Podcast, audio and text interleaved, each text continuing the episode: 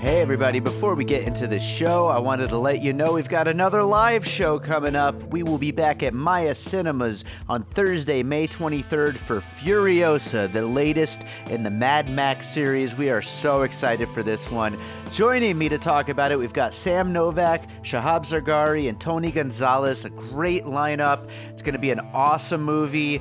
We are so excited to talk about it. So make sure to check the show notes. There are opportunities to win tickets. You could also buy tickets, and we hope to see you there Thursday, May 23rd, 6 p.m. at Maya Cinemas for Furiosa.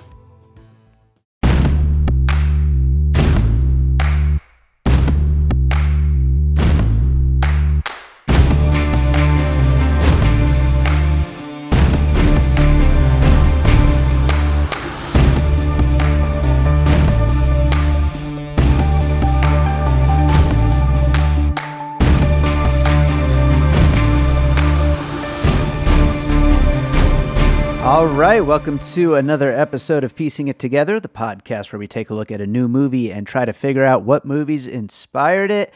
And it is finally time to take on the movie that I've been looking forward to more than any other movie, maybe ever in my life, honestly. We are talking about Godzilla versus Kong. You guys know I'm a big King Kong fan. We just recently did a Breaking It Apart episode on the original 1933 King Kong, which also happened to be the last movie I got to see in a theater before the whole COVID pandemic shut everything down. I saw it on March 15th of 2020 as a uh, anniversary screening. Then everything shut down. I did not get to go to the movies for 13 18 months, which is just insane considering I'm usually at the movies at least once or twice a week my whole life. So, uh, yeah, a weird year to say the least. But my return to the theater, my glorious, triumphant return to the theater, was for Godzilla vs. Kong. There's no better way. It's almost like it was meant to be. And I went and saw Godzilla vs. Kong in Dolby, my favorite way to see a movie, of course. Uh, as soon as my vaccine had kicked in. They say to wait two weeks. I was good. I could have went as soon as I got that vaccine, but they said wait two weeks after you get your second vaccine, and that's what I did. Two weeks to the day, I was in the theater with my wife, with my parents, with my wife's brother. A couple of friends were with me, and uh, we had a blast. It was great. This movie rules. I don't care what anybody says. Godzilla vs. Kong rules. And we are going to talk about it. Joining me for this one is Joe Black, who you have heard here on the show before. I did not expect to get him on here for such a big popcorn blockbuster type of movie, but uh, I'm happy to have him here. We always have fun when we have Joe on the show. So that's coming up here in a second. But before we get to it, I do want to remind you, as always, to make sure you're subscribed to Piecing It Together wherever you listen to podcasts. And don't forget to follow us on social media at Piecing Pod and join our Facebook group, Popcorn and Puzzle Pieces. So, with all that said, let's get to the conversation. It's a long one. We have a lot to say. We've got a lot of Godzilla and Kong to get into. All right, I've been waiting for this for a long, long time. This is the movie I've been wanting to talk about pretty much, I feel like, since the beginning of this entire podcast. It's Godzilla versus Kong, and joining me for it I didn't expect him to be the, the guest for this one, but hey, it, it, sometimes things work out the way they work out. Joe Black is back with us. Joe, how's it going? It's going great. I did not expect to be the guest on this one either. That's for sure. But I mean, yeah. I guess it, it, makes sense. It being the new Rebecca Hall movie. That's uh, right. Yeah, that, that, makes perfect sense. Getting that in right away here, I, I like it. Yeah, I and Re- Rebecca Hall. Let's just say, let's just start the conversation out with Rebecca Hall. Oh, um, by all means. Have you seen someone have more fun delivering ridiculous lines oh than she has I, you know i've i've followed her career very closely since uh, she was in vicky cristina barcelona. Mm-hmm. you know uh, i like everything. I've seen everything even back cataloged. And i have never uh, had as much joy watching her in a movie as i did when she when they get really close to like uh, Kong and Godzilla, and she like screams. It cuts from uh, Skarsgård to her, and she's like ah, like I, and it felt so nice to see her like you know playing, if you will, yeah, like because she's not like you, you know your typical uptight British actress or anything, you know what I mean? But she has like mm-hmm. a um she has a kind of like intelligence to her that Sure. lends her to certain roles, you know? Yeah. And so the fact that like she got to like, you know, play in the sandbox as Shane Black puts it, that was that was that was half the joy of the movie for me. Absolutely. Yeah. The Kong Whisperer, as it were. Yeah, yeah. Um, amazing. But uh, yeah, this movie, like I said, I I was so excited for this. I, by the way, came into this 100% squarely as Team Kong. I, I'm just a big, big fan of King Kong movies. I know we've talked about this off mic before. Uh, I, I love King Kong. Godzilla, I think, is an interesting character, and I've talked about this on the podcast before. I I love that uh, filmmakers get to put whatever they want on Godzilla. I think that's interesting. Mhm. I I think that there are some good movies in the canon, which is like I don't know, probably like forty movies at this point. It's ridiculous, but generally speaking, though, I don't love Godzilla movies. I love King Kong movies, and while this movie is squarely within a Godzilla series, feels a little bit more like a King Kong movie. I think. It's definitely a Kong movie, much like Batman versus Superman was just a Batman movie that Superman Right. was in. It's it's it, this is Kong's movie. Um, Yeah, I mean, it starts with him scratching his butt and taking a shower. You know? That's right. Yeah. I, uh, that is absolutely right. Well, I feel very similarly. I mean, King Kong for me, is the original King Kong. I saw it when I was like nine years old, and it just like floored me. And I Mhm. actually they played that movie at the New Beverly a couple of years ago, and even with an audience full of adults, that's one movie that like it's still as good as it was when it came out in '33. Like Yeah. it, it still plays the same way. There's plenty of classic movies that don't play as well as they used to. You know what I mean? Like like Psycho, honestly, is not scary anymore. It's you know what I mean. right. But King Kong is still thrilling, and they've just really botched him ever since, in my opinion. I, I think I Mhm. told you, I think this is the best Kong movie since 1933. Yeah. And Godzilla, I feel similarly about how you feel, except that I think I, I don't really care for any of those movies, but you would think that I would because I love absurdity. I love science fiction. I like it's that's my bread and butter. Sure. But kind of like the James Bond series, it's like I think my issue with the Godzilla series is that I don't really like the character. Yeah. I like all the stuff happening around them. You know what I Mhm. mean? And there's not. I don't dislike Godzilla, but he's not interesting Yeah. to me. You know, Well, And- he also is an early example of uh, a problem with a lot of you know recent superhero movies, which is you know these characters who nothing can stop them. They're Right. like completely invincible, so there's no stakes. Right. Yeah. No, I, I agree. Like, you know, I know that this is, I mean, this is one of the main reasons I didn't expect to be on this show, especially was that, uh, like, up until this one, the only Godzilla movie I liked was the Matthew Broderick one. Like, Oh I, God, you know, and, and that's Joe because- Black, ladies and gentlemen. I know, I know. Like, like, like, know, but I, I, it, that actually has my favorite joke in any movie ever. And it's when Matthew uh, Broderick is doing like a little test, and he's like got the saliva sample, and the girl's like, "A saliva sample? How close did you get to this thing?" And he goes, "I got pretty close." Like, I- um, but yeah, like I, I, have so many friends out here who like adults who Godzilla is like genuinely their thing. Like they have Mhm. figurines, they have you know, and um and I've gone to see it with them the the last couple, and and they walk out happy as a clam, and I walk out bored to tears. yeah, Um, yeah, But this one, uh, and Kong aside, this one just right out of the gate was right. You know what I Yeah. mean? It was right on the money. So yeah, absolutely. Well, let's start getting into some puzzle pieces. There's plenty of other things around the movie that we'll get into along the way. But uh, what do you got for your first piece? Okay. Um, the first puzzle piece I have is a bit of a it, like. There are two moments in the movie where specifically that one moment is from something else, one hundred percent. And the first one I was going to do is Lethal Weapon two. Sure. Um, uh, and technically the the following sequels. But when Kong, you know, gets uh gets ready to get back into the fight, and his his his shoulder is dislocated, and he he does the Martin Riggs, and he just like rams his arm into the side of a building. And you know, cracks his neck, and he's ready to go. That was. Uh, I try not to fanboy, but I Lethal Weapon. I mean, how can you not? You know, especially Oh, this it- day. It's such a wonderful moment. Right. Yeah. Like, uh, like you know, and and so I I feel like the shoulder pop thing is one of those things that will actually outlive Lethal Weapon. Like, and people won't remember where that came from. You know, like a kind of like a in Team America when Matt Damon is like Matt Damon. Like Yeah. everybody does that, but ninety percent of the people don't know or remember where that came from. Sure, sure, Um, yeah. But uh, I'm glad to see that uh, the filmmakers with Kong, uh, with Godzilla vs Kong, are keeping Lethal Weapon alive. Oh yeah. Since you're bringing that up, uh, let's stay in the vein of paying homage to other movies because I think that's a that's a great one right there. So I'll just throw in there Die Hard and jumping off the building just as yes. the explosion is happening, and uh, we get we get Kong of all people doing that, jumping off of the uh, is off of a boat, boat. I think. Yeah. yeah. off of the boat as Godzilla is shooting his laser breath through and exploding the entire boat. It's it's just a wonderful moment. It was in the trailer, but this is one of the few you saw it in the trailer moments that actually is so much bigger and better in the movie. In the moment of the movie, it's just so exciting and so great. I agree. I agree. Yeah, it's not only the exact same pose, like the like, yeah, but it's arms also, up, it's jumping. the exact same shot, and it's in. It's perfect. It. Uh, yeah.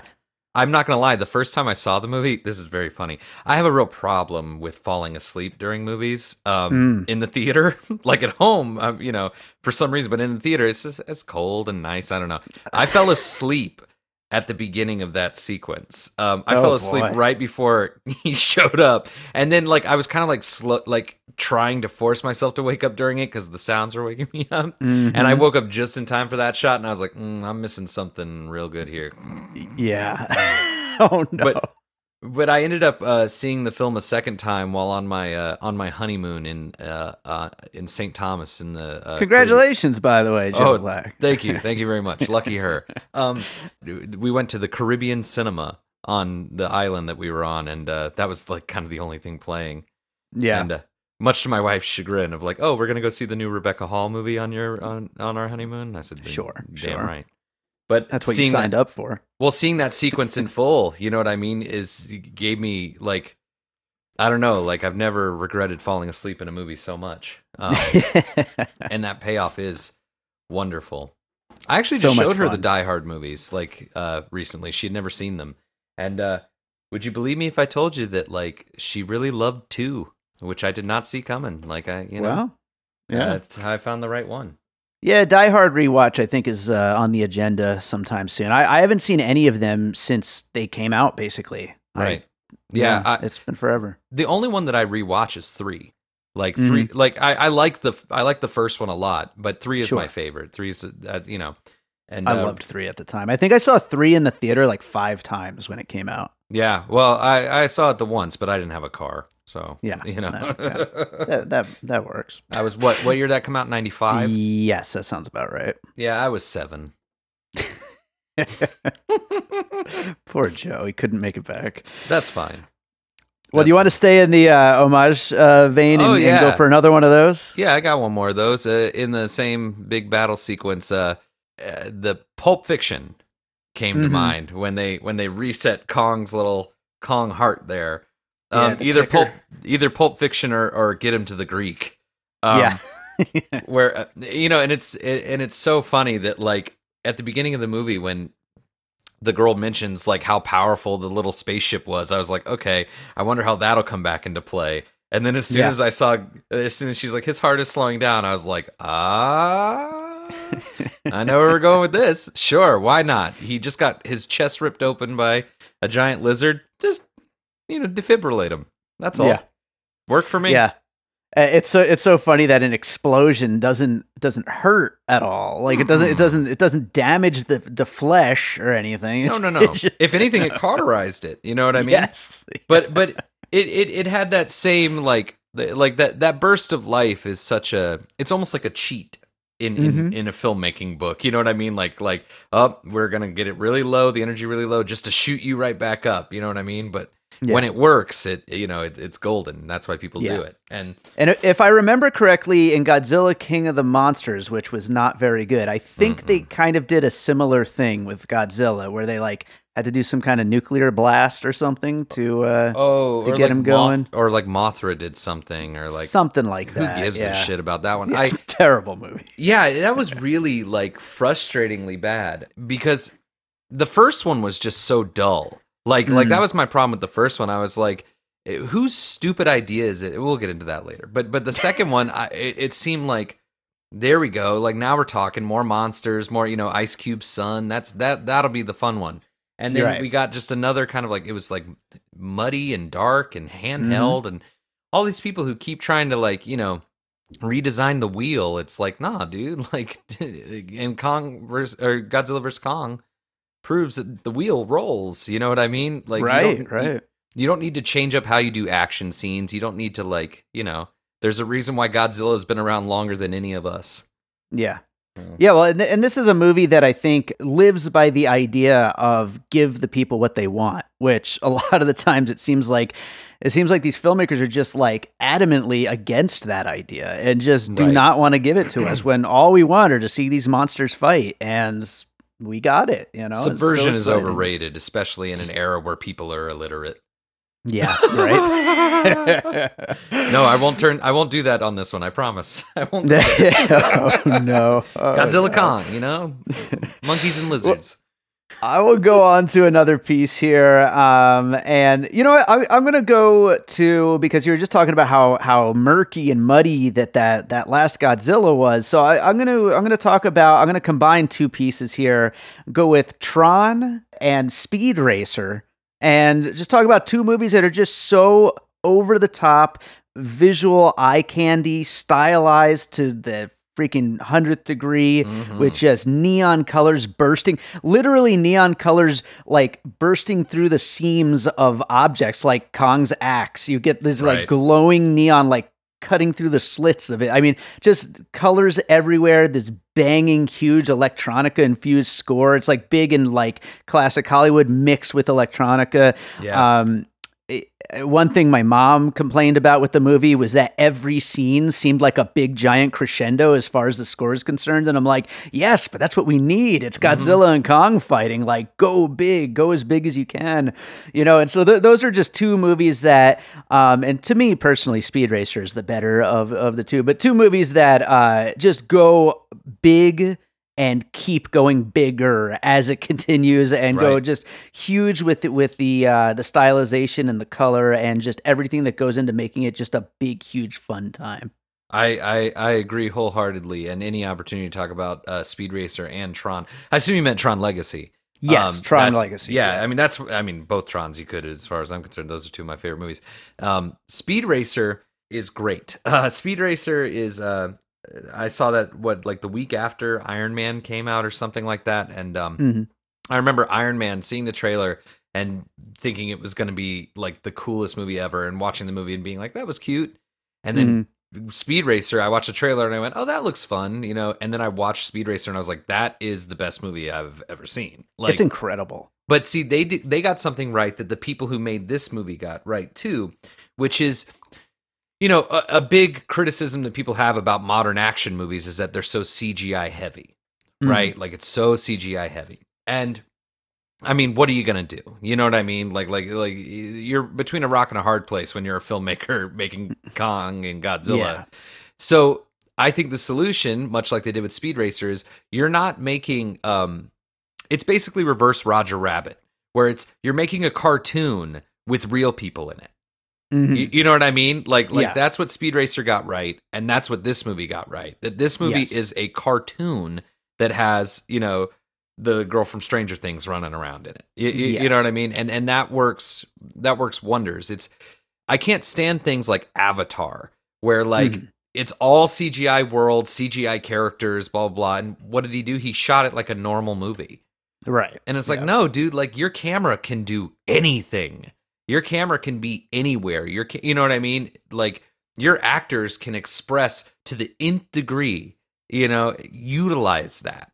Yeah. Um, and this movie, especially more than the last two, especially really did that. So Yeah, and and you know, there's the the Scorsese thing about these movies becoming theme park rides, and that you know certainly can be a bad thing. But if you're gonna do it, like go all in and just actually have fun with it, and you know don't hold back whatsoever. And there are some shots in this uh, Adam Wingard. I I don't really know him. I I haven't seen. I don't think any of his other films actually. he did but, you're next, right?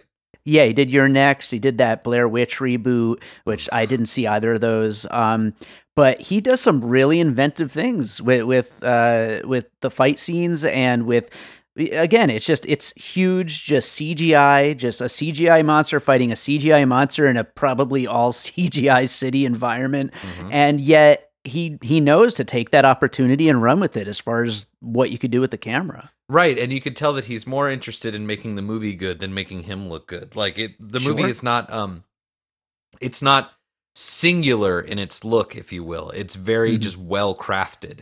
You, yeah. you, know what I mean? And and and I I really appreciated that. I saw You're Next after all the hype because I don't normally watch movies like that. I was working at mm. ArcLight at the time, and other than Ti West taking an arrow to the face, I really felt the movie was a complete wash. so I didn't see. I know he came out with one a couple years later. Um, with uh, what was the the guest? The guest, or something. Yeah, and I was just one. like, oh, the your next guy? No, thanks. You know. Um, mm-hmm. Um, but uh, maybe I'll go back and watch the guest because this guy seems to be um he does the same thing that Tarantino does. I, I feel where he's where you know you talk about this is a movie where you give the audience what they want, but the filmmaker also comes from a place of well, I am the audience. Right. What do I right. want? You know? Absolutely. And, and uh, that that makes for a thrilling picture. You know, you mentioned uh, theme park rides, and that's actually my next puzzle piece. Is the okay. God, is the King Kong ride nice, at Universal nice. Studios? There's like three moments in the film specifically that are straight out of the King Kong ride. I don't know if you've ever been on it. It's been a while. I definitely have been, but it's been like probably 10, 15 years. Like especially him like taking the little shuttle and like looking in and like that shot where he's like looking into yeah, all the windows. Yeah, yeah. Like that's like the big moment in the Kong ride is where he's like you're like going back and forth on his eyeballs. You know what I mean? I, I remember actually uh, it was about ten years ago, and I, I, remember we went on it. My wife Gina and I, my girlfriend at the time, and uh, she took a picture of me, just pure joy in my face. I didn't know she was taking a picture right. as as Kong was looking in. I was yeah. like. Yeah. I wish I had screen capped that. That your face just right? did too. Yeah. Um. Yeah. That was when we went to Universal for the first time. I'm from Florida, so we were only two hours away, and but we didn't go to Universal until I was like 13 for some reason, and mm. um probably you know money. Um. But yeah. but that was the ride that I was like, we have to hit this ride. We have to mm-hmm. hit King Kong. And it was the first one we did, and there was no line. And I I have never been happier for 45 seconds in my life or however long that ride is. It sure. Um terrific. I wonder if they'll do a new ride now, kind of like how they have the Spider-Man ride or the Transformers ride where it's like a CGI interactive ride. Right. Um I wonder if they'll do that now for this one. I mean, why not?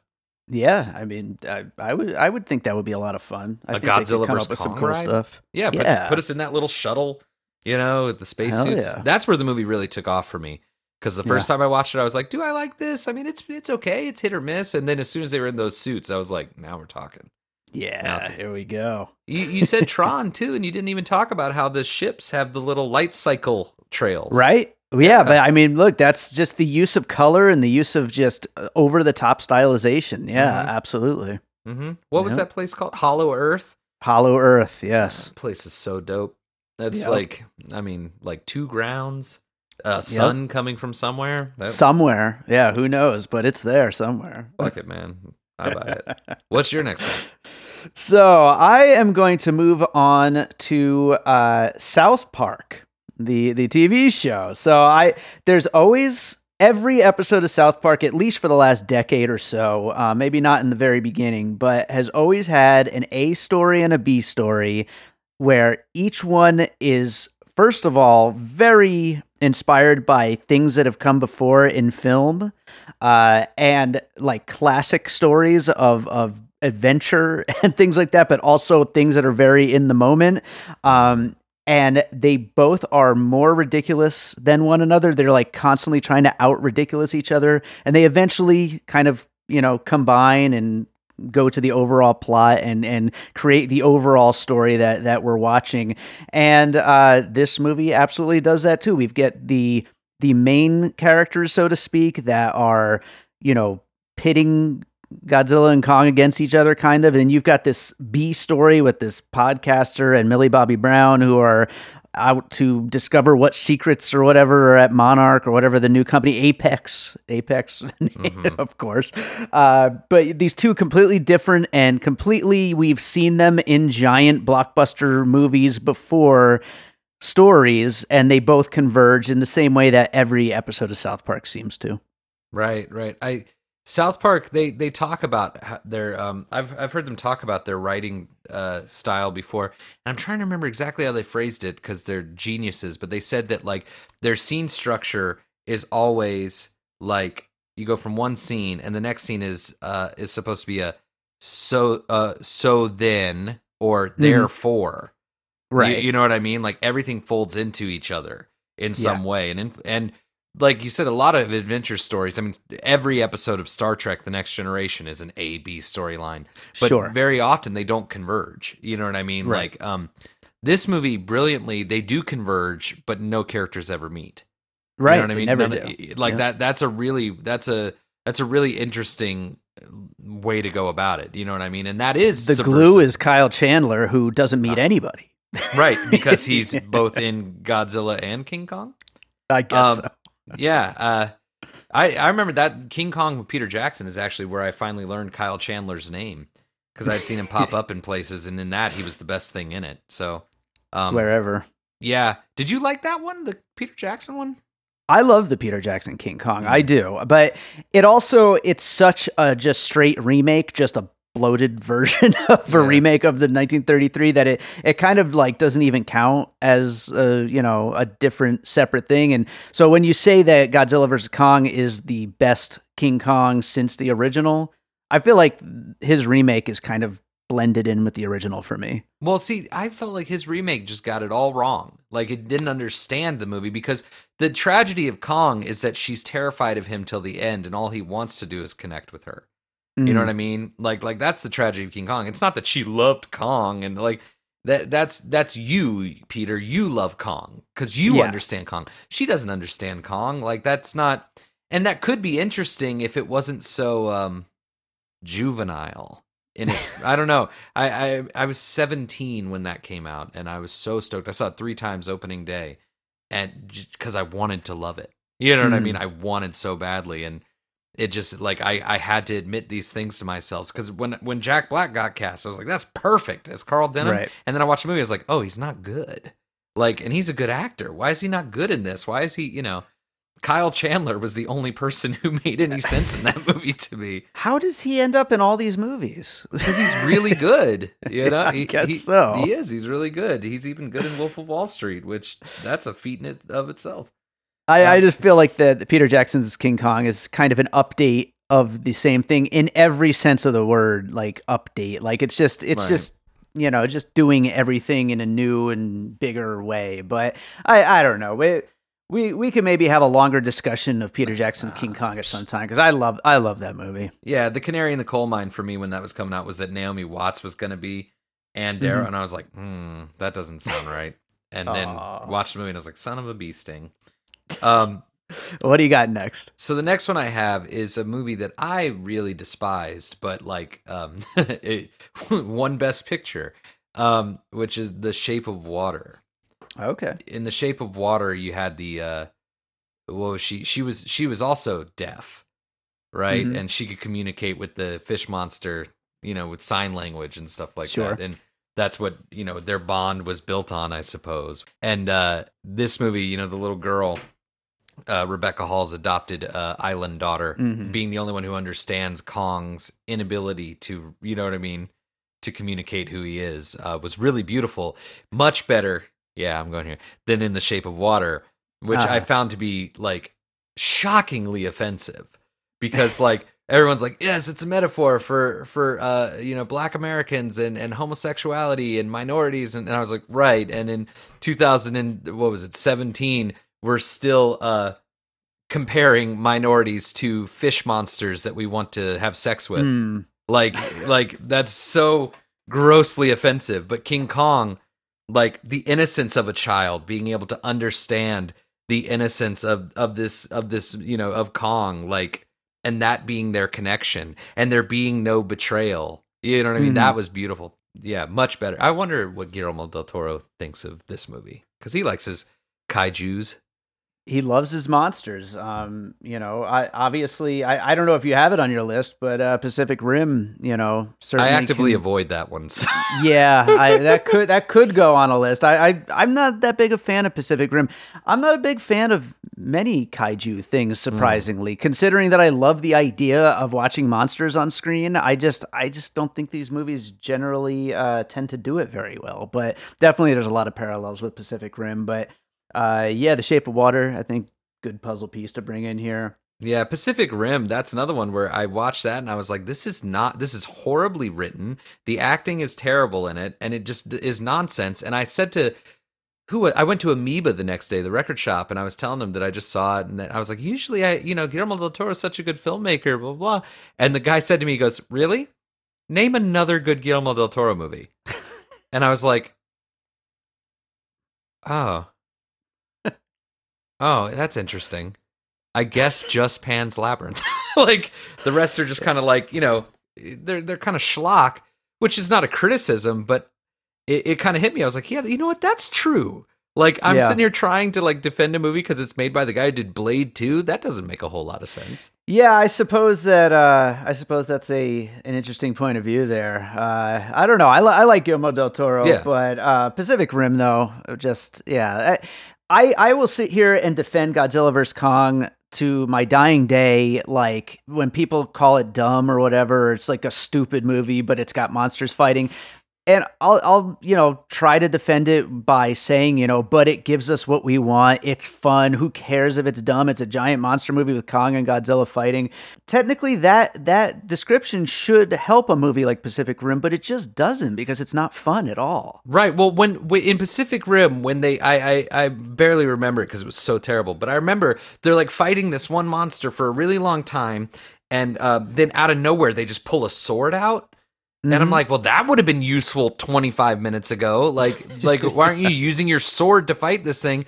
You know, and the Pacific Rim, the problem with that movie is it didn't take the time to think things through, right? Mm-hmm. So, like, you know, like, yes, now they have a sword. You can tell that, like, they're like, oh, and then he pulls out a sword as they're writing the script. But now you right. got Kong, uh, Godzilla versus, I keep calling it Kong versus Godzilla. You can see where my loyalty lies. But Godzilla yes, versus really. Kong, that axe, right? Mm-hmm. Like, that axe it comes from somewhere, if you will. Yeah. You know what I mean? And not only does it come from somewhere, but it has a history to it, and it has a that they that they sum up in eight seconds. You know what I mean? That it's a piece from like one of the Godzillas defeated. You know, blah blah blah blah. That's why it's recharged by his energy. It's yeah, that's what you do. You get us into it. You know what I mean? You get us right. excited about it, and then you utilize it. Like, yeah. and so it's thrilling. You know, and and there's another shot in this movie that's straight out of Pacific Rim, but better. It's the shot where it's in like eh, when Godzilla and Kong are fighting, and it's inside um like an office oh, building, oh, and you see shot. You, com- you know, with the chairs, the conference yeah. uh, conference room, and the chairs are jittering around until while Kong is slamming, and then they find the same thing. It reminded me of that shot in Pacific Rim where is it the monster? No, it's the robot. Like punches all the way through a building and mm-hmm. the camera's like with the fist and then it stops right before one of those what is that little thing called with the balls that's on a desk where you like throw one and it hits the other? Oh yeah the uh whatever the energy yeah whatever but ball thing. it like goes all the way and then barely just taps that a little bit and it goes back and forth and it's like yeah that's kind of a cute joke but not because it's nonsense you know? Like that that wouldn't that thing would fall over already and like the energy you know like and I only criticize it for that because I remember they were like, "Oh, he it's so authentic. Like you could see dust falling off buildings as the machines walk past them." And I'm like, "Yeah, well, the fucking eh. ball machine thing would have fallen over too. I'm just throwing that out there. It's stupid. I, am that well, asshole watching a movie, but I'm like Godzilla vs Kong. You know, right on rocks. the money. It yeah. rocks. Well, I'll go to another piece here, uh, and I'm going to go with Ant Man and the Wasp. So uh, this is to me personally one of my favorite of the whole Marvel Cinematic Universe movies and I love it because it's just a light, silly, fun blockbuster movie with just just the right amount of silliness and ridiculousness and also great action. It's super over the top so super fun. Also has a lot of like the same kind of uh trippy space travel things although in that it's going into this uh multiverse tiny you know infinitesimal small you mm-hmm. know whatever thing and that turns out to be trippy travel mechanics involved and here we're going into the hollow earth which also happens to need trippy travel mechanics because of the inversion of uh, gravity as you go through that or whatever it is but uh, regardless, just pure fun. And some people don't want to accept that a movie can just be pure fun. And that's what both of these movies are to me. Right. Well, I mean, when you try to fake pathos, that's the most uninteresting thing you could do in a movie to me. You know mm-hmm. what I mm-hmm. mean? When you when you try to manufacture pathos and it's sincerity is key, authenticity is key. And Godzilla versus Kong said, well, I mean, it's Godzilla versus Kong. You know what yes. I mean? Like that was their attitude. What can't we do?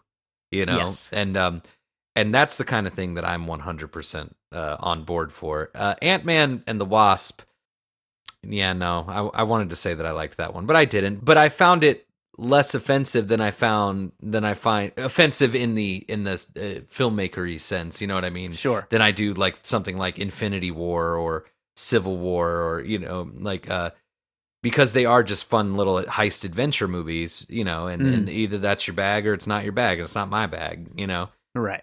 I felt the same way about the Spider-Mans, the the Marvel Spider-Mans, where it's like finally here are Marvel movies specifically designed for eight year olds. You right. know what I mean? Like for like the eight to twelve year olds. Like and and yeah. that's pure what they are, and that's why they're kind of my favorite of the Phase uh whatever four Marvel movies. Like they who could keep count. Yeah, who cares anymore? I see all this stuff for like WandaVision and Falcon, and I'm like, isn't it over? Like, haven't we gotten enough? Didn't we see this through already? You know, and and you talk about Martin Scorsese saying the thing about you know Marvel movies aren't cinema, and that started that whole you know whatever. I think I'm seeing you're wearing a Marvel a Martin Scorsese Marvel shirt. Sure am. Yeah, brilliant. But see, again, that's why King Kong works. It literally is a theme park ride, like we were saying yeah. earlier. It has the moments from the theme park ride in it, and yeah. and I think that that's you know where Scorsese was misunderstood that like mm-hmm. he wasn't complaining that these movies are getting made he's complaining that these are the only movies getting made right yeah you know? or at least the only movies that get any of the air in the room once right. they are made so. right exactly so what do you got for your next piece my next piece is actually the last one that i have um okay and it's uh a bit of a cheat piece um because it's an opportunity to talk about the greatest film franchise of all time mm. which is the fast and the furious um of course. Yes, I will. I, I this piece is not just um, for this Kong Godzilla movie alone, but for the whole Godzilla Kong series that's been happening here, where um, what the Fast and the Furious has done for movies has been kind of the only like I describe it like Great Gatsby, where it's the the green light at the end of the dock, you know, at the end mm. of the mm. is uh they understood in this era where like Christopher Nolan and the Bourne movies brought us down to this gritty, realistic, blah blah blah world. Like they they were the only movies out there that were like, well, no, like that being gritty and dark and realistic doesn't make a movie authentic or interesting or better. Like what makes a movie good is the sincerity at which you approach it. You know what mm. I mean? If you, the filmmaker, or you, the actor, believe what's happening, then it will work. Right. Like truly, like like you know, and Vin Diesel, it's proof. Vin Diesel and Justin Lin really like they say, okay, so like in this part, the tank you know, is coming and she has to jump off of it, and Vin Diesel's going to launch off of his car, save her as she's, you know, flying over the overpass, and they're going to slam into another car and that's how they're going to save her. Okay, that's what we're doing today, and they mm-hmm. believe it. And and I think Vin Diesel is the actual key to it because I mean, even what was that movie Bloodshot? Yeah, like it was so good, and it was so good because Vin Diesel was like, so he's like a soldier and he like uh, can't die. Okay, let's do it.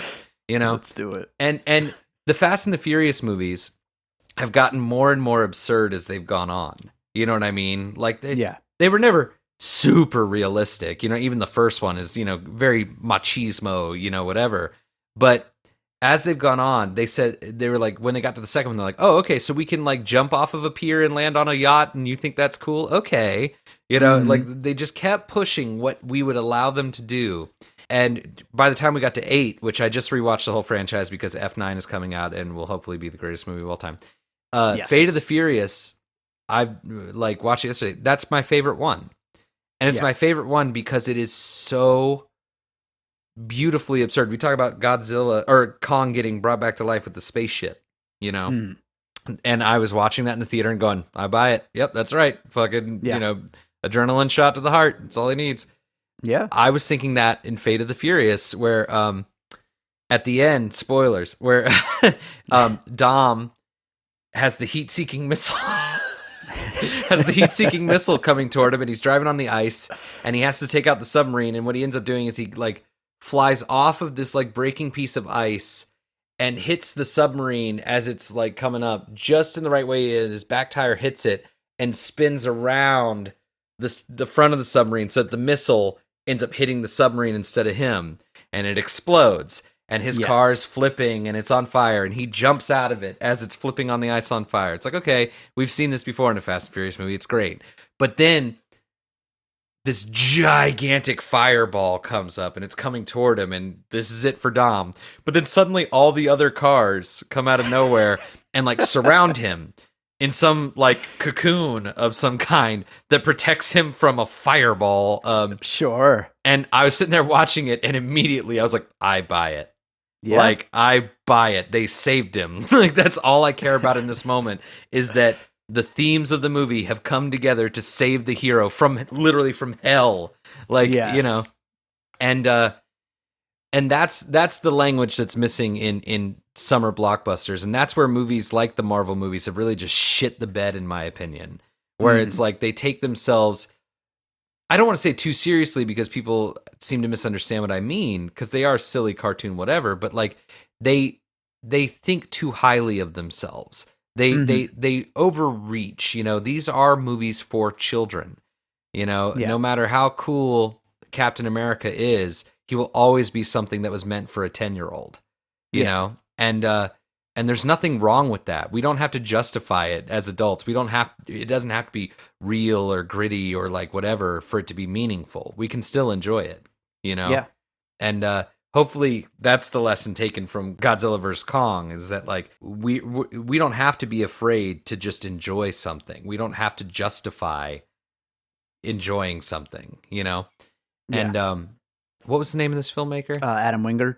Yeah, what he showed in this to me is what a true filmmaker is supposed to do, which a true filmmaker is supposed to know more than the audience, Mhm. right? And to deliver what he knows in a palatable way and not get in the way of that. I would say to add on to that, also to care. right. like to actually care about what they're making so much because they're you know and i guess as much as i love peter jackson's king kong i could see how someone might say that that can lead to you know overblown and wha- whatever He you whatever you want to level at it. Yeah caring too much. But still you got to you got to care it can't just be like oh we're making this movie so here's here we're going to do a b c and d. Like it's got to actually come from a place of wanting to see uh, these characters and these these scenarios play out. Right, and and wanting and caring more about them than you do yourself, though. So Yeah. like like that, uh, I think it's Tarantino uh, said it, where he said, "If you truly love cinema to your core, you can't make a bad movie." Mhm. And what he means by that is that like, if you care more about the movie or movies more than you do about what you like or what you want to say or what you know, if you care more about it than than that, then your movie will be good. You know, like Right. filmmakers, especially today, are so. It, it, we see like these two polar extremes. We see really indulgent movies, or we see really just cookie cutter manufactured movies. You know what I mean? Mhm. And we got so sick and tired of the manufactured movies that we be, that filmmakers became indulgent. But you don't balance a scale by tipping it.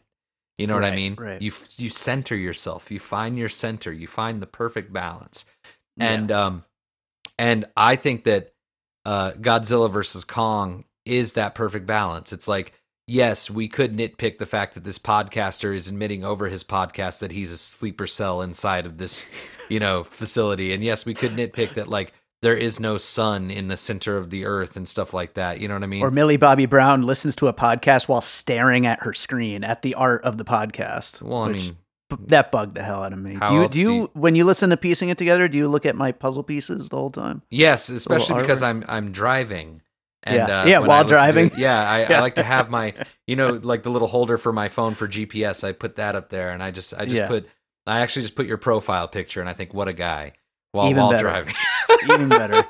but but yeah, but again, what you, it's it's almost like a great romantic comedy where it's not like you're not trying to make the audience guess will they or won't they get together. You want the audience to insist that they get together.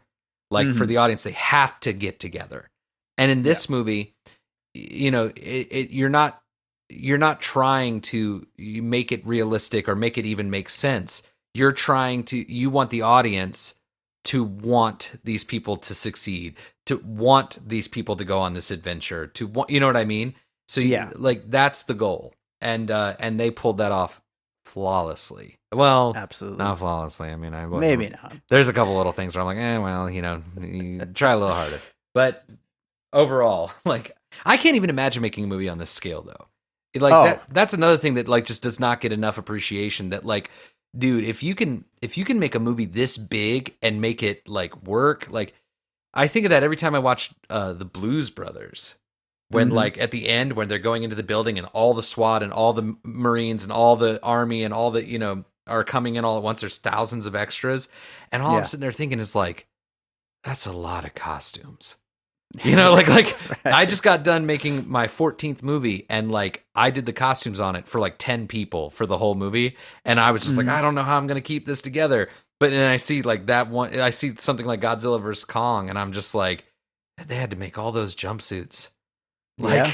that's a lot of mental real estate, you know, and and I have such a respect for people who can make movies like this. It's a it's a, a whole fucking other game like yeah. dealing dealing with all this stuff. It's crazy. and, and, we talk about you know they we've devalued it you know what i mean? We we we expect we're entitled to it. Give us our ne- next marvel movie. It's been a year since marvel man it's mm-hmm. like yeah these take time. It's a yes. lot of work. Seriously. Well i will uh go with another piece and that was your last piece right yeah Okay. So, like I said before we started uh, recording, I, I have like a whole bunch of Let's other like little ones, but I, am just gonna I'm just gonna close out with two more uh, just to wrap it up. I think these are the the ones that I want to finish up on. Uh, I could have gone with a number of uh, crossover event type films of characters matching up with one another. The one I think is the most important to bring up is Freddy versus Jason. Mm-hmm. Um, because, I mean, these two titans that people have wanted to see fight forever. And of course, we got King Kong versus Godzilla back in the 60s, but uh, this is so, so. Yeah. Much better and uh, such. I mean, that was silly. This is a movie. This is a movie that I'll watch many times over yeah. the rest of my life. But as far as going to the story, though, you know, you've got humans having to set these two unstoppable forces at each other so that way uh, it's really the only way they're going to get out of this situation where one of them is going to kill everybody basically mm-hmm. if they don't get another one who technically could kill everybody too to kill that one. And so they just kind of got to set them at each other and get out of the way. And so I thought that as far as all of the versus movies, this is the one that I think fits the best. I I agree. And uh um I actually saw that movie. Uh, my film teacher took me to go see that movie. Oddly yeah, enough, nice. um, and I had never seen any of the uh, Freddy or Jason movies. They just okay, never wow. interested me. So that was my first one, and um, that made me that I liked that movie so much that I I ended up going and watching the actual franchises, and I ended up loving every Nightmare on Elm Street movie. I thought they were mm-hmm. brilliant, all of them. The yeah. Jason ones were a little, but kind of like Kong versus you know Godzilla. Freddy is a character, Jason is a presence. Uh-huh. You, you know what I mean? And and so there's like there's not a whole lot you can do with just a presence, much like Godzilla, in my opinion. You know, Godzilla is a right. lizard who wants to be left alone. Yeah. You know, King Kong and Freddy are personalities. There's something to latch on to there. Right. You know what I mean? Um, I think that this movie, like that movie, is just pure like either you get it or you don't. Yeah. You know? I think that's absolutely right. Yeah. And you know, I talk about all these things about overreaching pathos because you talk about the other versus movies, like Batman versus Superman. I mm-hmm. think is a masterpiece because sure. because it does that very thing that I was talking about, like you know, creating pathos out of these comic book characters for children, but it actually pulls it off. You know, Mhm. which is why and and with some flaws like any movie, but like which is why I I I I'm such a big fan of that movie because it's like they did the impossible. You, Mhm. you know, in my as far as I'm concerned with Batman Sure. versus Superman. You know, speaking of Batman versus Superman, I wasn't going to bring it up because I feel like every movie podcast that talked about this movie brought this up. But is there any way for a movie like this to exist where the two people who are in the title, the verses, aren't going to team up at the end to fight a bigger foe? Like, well, I mean, that is Freddy versus Jason. yeah, I, it, Yeah. that's the only one. It Yeah. really is. Yeah, because I mean, like, well, I mean, you're already starting out in a bad place. You know what I mean? You're starting out in like, oh, everybody likes both of these characters. Yeah, you can't kill one. Yeah, yeah, like, uh, but it, not in the original Godzilla vs Kong. I mean, depending on where you were, either King Kong swims away or Godzilla swims away at the end. Uh huh. I mean, eh, for those of you who haven't seen it, that is how it ends. It, it literally, the American version ends with they both razzle and fall into the water, and it's like who survived, and then it cuts to like King Kong just like swimming home. Yeah. And like a news anchor's like, "We wish the the the, the monkey well on his way home. Safe travels." you know. Yeah, I mean, like from from the get go, one of my kind of like eh, going into this movie was that of course they're going to team up at the end and fight something else. You know what I mean? yeah. Because like this whole franchise though has just been such a you know people talk about the Star Wars reboot being a shit show. Mhm. Like this is like the this franchise is the biggest shit show. Like oh yeah. that first Godzilla, the what's his name, Gar- Edwards, Gareth, Gareth Edwards. Gareth yeah. Edwards, just, eh, just the worst idea for a movie. A One of real, the most boring movies I've seen in a long time. yeah, well, a realistic take on Godzilla. How dumb do you have to be? Like, like, because like the joy of Godzilla is watching him destroy buildings. But if Mhm. you see people getting hurt and people like no, like that's not that's not fun, you know, and and if that was their angle, then good luck to them, you know, it was my attitude. But then when I saw it, I was like, yeah, you you tried to have your fucking cake and eat it too, you fatty. people will do backflips trying to defend that movie, and I just I don't get it. Well, I don't get it at all. See, but that's the thing. That's see, David. That's the secret to life is that people spend most of their lives pretending, but the problem is that they don't know that they're pretending. Um, I'm serious. Like that's the crippling problem with this country, at least. Um, Mhm. but uh, but yeah, that was just like such a terrible, like such a such a uh, such a flop, such a horrid idea, a realistic take on Godzilla, and then they they did the next one was the Kong Skull Island. And Right. what I liked about that movie so much was that the dir- director said, "What are you talking about? It's Yeah. King Kong. like it's this is- King Kong. yeah, this is this is a silly movie, and that movie is really it's not good because it's like it's just kind of well, first of all, it's poorly cast other than Sammy Boy, and it's really like it, it like, but the story is such an interesting idea. Shea yeah. Whigham is fun in it. Shea But- Whigham. Oh, he's in that. One? Yeah, yeah. I love him. Yeah, I forgot he He- in he's that. he's fun in it, but uh, but yeah, it, it's it's a very mixed bag though. Right, but but I mean, the opening shot of that is the best shot in the whole franchise. Of Oh, this, great, Where the yeah. guy falls out of the sun, brilliant, brilliant. You know, um, but but that one got it right. You know, and then they tried yet again with Godzilla to have their cake and eat it too, which is like, oh, they liked that we went a little bigger with King Kong, but we're gritty, realistic Godzilla, and they made that Mhm. terrible King of Monsters movie.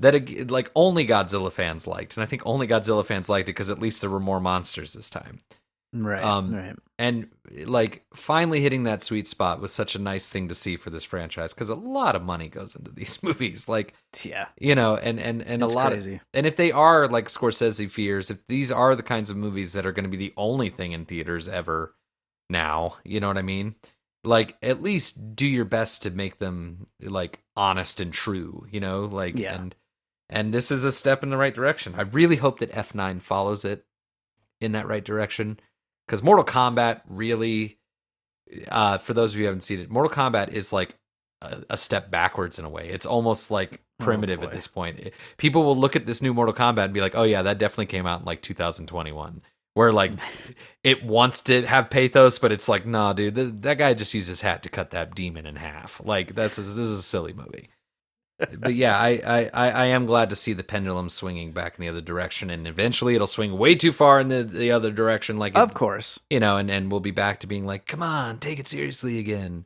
You yeah. know, James Bond has to be real. You know. Speaking of silly movies, uh, I'm, I'm going to close it out with one last puzzle piece that I, I had to bring into the conversation, and that is the Dwayne the Rock Johnson vehicle Rampage, Mhm. the video game adaptation, which I love. I know people think is just too stupid to defend, but I love that movie so much. And that movie proved that you can have fun with giant monsters fighting each other. You can just set these giant CGI monstrosities at each other, have them attack, not be super serious like we talked about Pacific Rim earlier in the conversation. Uh, not not be you know rubber suit monsters like the old 70s and on back type things. Just go big, go huge, and have monsters destroying stuff in broad daylight, and uh, just make it make it for the people who want to see that. People like me. Yeah, I, uh, dude, I, I don't, I, we've never talked about this before, but um, I like Rampage. I saw it in the theater. It's so much fun. yeah, yeah. I mean, Jeffrey Dean Morgan. You know, I could watch him read a phone book. He's so great. Yeah. You know, Yeah. um, and I think that he kind of saves it from The Rock. Um, the Rock and I are on are on uh, uh, bad terms right now because he just. Well, you're Team Vin, obviously. So. Well, I mean, like to be Team Vin is means you've just you've seen the movies, but um, Yeah. but like, well, The Rock, you know, his ego is just in the way. You know, he he Yeah. can't not play The Rock anymore. You know, and that's Sure. that was starting to be the problem with the Fast and the Furious movies. Is that like Hobbs is so badass in the first one, like he's a hard nosed, like he's scary, and by the time we get to like seven and eight, he's like soccer practice, Tay Tay concerts. Yeah, like, yeah. uh, okay, you were doing Jumanji at the same time. Got it. Um, but Rampage, yeah, no, Rampage. i but see, I will say this: I think that Rampage was like not. It it was the right idea, but not not super well executed. Like Mm. it, meaning that like like I I so again, I really like it, but it was like you could tell somebody wanted movies to be like this again, if you will. Like was the feeling Mhm. like I want movie I want to take movies back to this kind of movie making, not this stupid realistic Godzilla bullshit. And Right. but that it obviously didn't have the source material and it didn't have like the uh, the filmmaking behind it. It was you know, but but it was right. I was happy to see a movie like that. Yeah. You know, but what I also mean? had to get out from under the fact that it's a video game, and Well, those- that's always that's always a little bit of an uphill battle. Not for me, but you know, I, I Yeah. I'm, I'm a sucker for video game movies, man. Super Mario Brothers is one of the reasons why I'm a filmmaker. Like, you know, I uh I love those, and and the people who talk shit about this new Kong, eh, like you were saying, the people are like, it's so stupid, it's so ridiculous, blah blah blah. Those David are the people who haven't seen it, first of all, but Sure. are also the kind of people that still think that they're smart because they tell people wrestling is fake. You know what I mean? it's like right. no wrestling fan thinks wrestling is real. Yeah, They yeah. get something that you don't, and you're jealous. That's that's Yeah. the that you know, that's right. and that's how that's how I feel about this Kong, especially. Like, of course, there are things you could nitpick, but if you nitpick this movie, you're an asshole. you know, because- I think that yeah, well, because it right did what it what it set out to do. You know what I mean? And and and and you cannot say that about any of the other movies in this franchise. So. Yeah. Absolutely. Well, I'll go ahead and do the finished puzzle here, and then we'll get into some closing thoughts. We talked about, of course, this movie paid homage to Lethal Weapon 2, Die Hard, and Pulp Fiction. Then we went on to Tron Legacy, Speed Racer, the King Kong Universal Ride, South Park, The Shape of Water, Pacific Rim, Ant Man and the Wasp, the Fast and Furious series, Freddy vs. Jason, and Rampage. Joe, you got any closing thoughts? Anything we didn't quite get to with this? No, I mean, but that list sounds like just a great weekend of watching movies. Like, like, right? What what a blast! yeah, like, like, I, I think that's the first time that, like, save for The Shape of Water, I'm like, that's a list of movies that, like, now I want to go watch all of those movies. You know? Yeah. Um, that's that's that's funny. That's never happened, Oh. at least between you and I, before on a list like this. Seriously, the only other thing I would I would mention, uh, you know, you brought up when we were talking about Rampage, Jeffrey Dean Morgan. Um, I think Demian Bichir doing the similar, just chewing the freaking scenery the whole time, Mhm. just having such a blast. Knows exactly what movie he's making. Also, I'd say the same for Alexander Skarsgård, who I think is just having so much fun with this role. Yeah. So the the two of them, just shout out to them for just getting it. You know. I agree. I and but and Skarsgård and uh you know uh Señor Bob from Hateful Eight. There, these are good actors. You know what I mean? These are good Mhm. actors who showed up to play. These aren't people who need work. These aren't people who you know are trying to like make a name for themselves. These are people who said, "I want to be a part of this." You know, much like Samuel L. Jackson in Kong Skull Island. Like, Yeah. like these are these, and that to me is a real actor. That's the difference between like somebody like that and somebody like Leonardo DiCaprio, where it's Yeah. like, no, like I'm here to ser- like I'm here because I love film, Right. you know, and right. and uh, and that shows. And and again, good on Rebecca Hall because she could have shown up and like not given a shit, and I still would have thought she was brilliant in the movie because I mean I'm only human. Um, Right, But uh, but uh, but again, she even understood that like how wonderful to be a part of that that thing, Kong yeah. and Godzilla. You're a part of that now forever. You, Yeah. know what I mean? And and and and and, And she has some incredible lines, man, and so many just fun. You know, there can't be two apex predators or whatever. Like so many Kong bows bows to to no no. I mean, Yeah. yeah, But that character, though, I got to give it to the writing too. Though, like, I love that she never betrays her daughter. Like, Right. even when Skarsgård is like, "Tell him his family's down there," right? Like, she Yeah. straight up says to her daughter, like, his family might be down there. yeah, and that's true you know what i mean like Yeah, like maybe. she, she stays true to her to to who she is throughout the whole movie and that's a hero that's somebody that i want to see i don't give a shit about aaron taylor johnson trying to get back to his wife because like he just got out of the military that's such Right. boring storytelling that's so boring. it's like so like what book did you pull that out of? But something like that. Like I want to see Rebecca Hall succeed because she is doing her best to stay true. yeah, You know what I mean? That's a fucking hero. You know, Hell like yeah. that's that's and that's why I love Dom. Like, dude, the opening to Fast Eight when he tosses the keys to the guy after instead of taking his car, he's Yeah. like, "You learned to respect others, right?" And fucking Charlie Theron later on in the movie, he's like, "You gave him his car back after he blah blah. You're g- getting weak, Dom." He goes, "Nah, I did that. Now he's changed forever." You know? Okay. Yeah. amazing. If I'm not on the show for F9, I'm never gonna forgive you. Oh Never. yeah, we, we'll, we'll do it for sure. We'll do it for sure.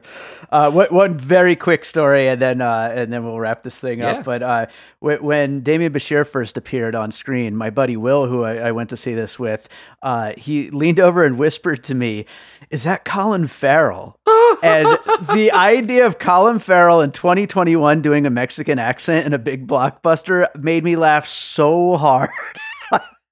Dying. That's pretty good. Yeah. You should do one of those deep fake videos and put Colin Farrell's face over. it. That's pretty good. That that is that's that's really good. Uh, Um, all right, Joe. Well, is there any other uh, movies that you saw recently you'd like to recommend to our listeners? Yeah, um, I mean, not that I'd like to recommend to the listeners, but I will say that I love this movie that I saw called Doc, starring Stacy Keach and Faye Dunaway, and I also Hmm. loved another movie that I watched called The January Man with Kevin Kline. And of course, when I told my friends who are film people that I loved both those movies, they were all like, "Those are terrible." But um, I will recommend Jeffrey Dean Morgan. You just made me think of it. He was in this brilliant. The first time I ever saw him, he was in a brilliant horror comedy called um, Dead and Breakfast. It's a Hmm. zombie comedy from like 2003, 2004, where he plays the sheriff of a small town, uh, where a bed and breakfast, these tourists, of course, open up a ancient Chinese box of evil, and zombies Nice. get unleashed. And um, David Carradine is in it a little bit. And uh, if you haven't seen that movie, I'm not really big into horror movies, but like that movie is a wonderful horror comedy, and Jeffrey Dean Morgan gives a star-making performance in that movie. He's also really fat in that movie. Oh, He was really? he was like he was like a heavy set dude in that movie. Like, and he he obviously shaped up afterward. You know what I mean? But like, yeah. it, you also get to see zombies rap in that movie. and- Ooh, now I'm I'm in. I gotta watch this. yeah. Hell yeah, And that title, come on, Dead and Breakfast.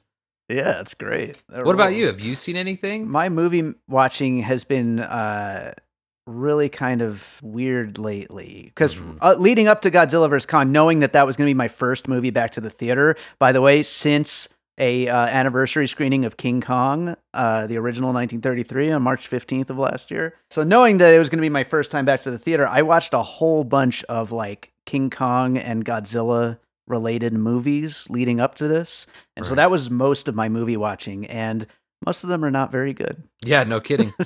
yeah. Well, Joe, uh, you want to uh, plug what you got going on with your films right now? I mean, uh, yeah, I'm just very excited about the new one. It, uh, my my wife is in it. Um, it's her first film, and she is uh, like um, just she's such a fucking star. Like like, and that's not coming from like the husband side of me. That comes from like I made the foolish mistake of writing a movie that like 75 percent of it is one person on a telephone right. stuck in her. You know what I mean? And uh and we the whole crew like you know of five of us we sat there looking at that monitor every day just like holy shit you know yeah. um and uh so i'm very excited that like to see one of my films come to life in a way that they never have before and uh, it's all because of her so that it's called natasha hall and we're gonna it, it'll be i'll be screening it all over the country the second half of the year here when things reopen up and uh yeah hopefully it'll be the first one we kind of get out there in the big uh you know hoopla. Beautiful. Yeah. Well, uh, Joe, thank you so much for doing this. And yes, we will definitely be back for Fast Nine when that comes out. Oh, if it comes out, I'm still, you know, skeptical. Thank you so much for having me.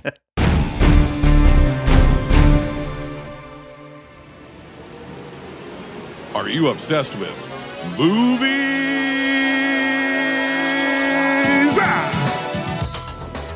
On down to sunny tropical Akron, Ohio to Binge Movies, the only video store in the world secretly owned and op. Our courteous and polite staff are joined by film critics and podcasters from around the world to review, rank, and eliminate all but those movies most worthy of preservation for all time, even beyond the end times, and most worthy of your time. Our staff also has perfectly curated shelves just to make your entertainment choices that much easier. So come on down to Binge Movies, available on all of your favorite podcast apps. We've got the hits. All right, so I hope you enjoyed that conversation with Joe Black about Godzilla versus Kong. Let us know if we missed any major puzzle pieces. Obviously, we could have gotten into a lot more. We barely even touched on the Hollow Earth. There's so much going on in there. I actually had like three or four puzzle pieces just based on Hollow Earth alone. But uh, you know, there's it's been over an hour. That's that's long enough. We did we did a long enough episode, I think. But uh, hey, if you have any puzzle pieces you think that we should have talked about, why don't you get in touch with me? You can get in touch on Twitter at Piecing Pod. Join our Facebook group Popcorn and Puzzle Pieces, where we're always continuing the conversation about all the movies we talk about here on the show. Or you could just contact me through the website piecingpod.com. Go check it out. Check out all our past episodes. Check out everything else we got going on there and get in touch. Uh, also, if you really like what we're doing here on the show, make sure you share it. Thank you so much to all the listeners that are out there. Sharing the show really gets it in front of new ears, and we are trying to appeal to new ears every time we put a new episode out. So, uh, I, I just said ears twice in a row, and it, I don't know. It feels weird. I don't like saying the word ears. It's a weird word. Um, new listeners. We want to appeal to new listeners. So share us with all of your friends and let them know about piecing it together. Uh, aside from that, we also have a Patreon, I should mention, the Produced by David Rosen Patreon, where I post bonus content and advanced content from piecing it together, from Awesome Movie Year, from my music career, and anything else I got going on. I also do these monthly month wrap up things that I've been doing the last couple of months. I'll be recording another one of those this week, actually to uh, put up for May 1st. But yeah, I always uh, try to put more and more bonus content on the Patreon.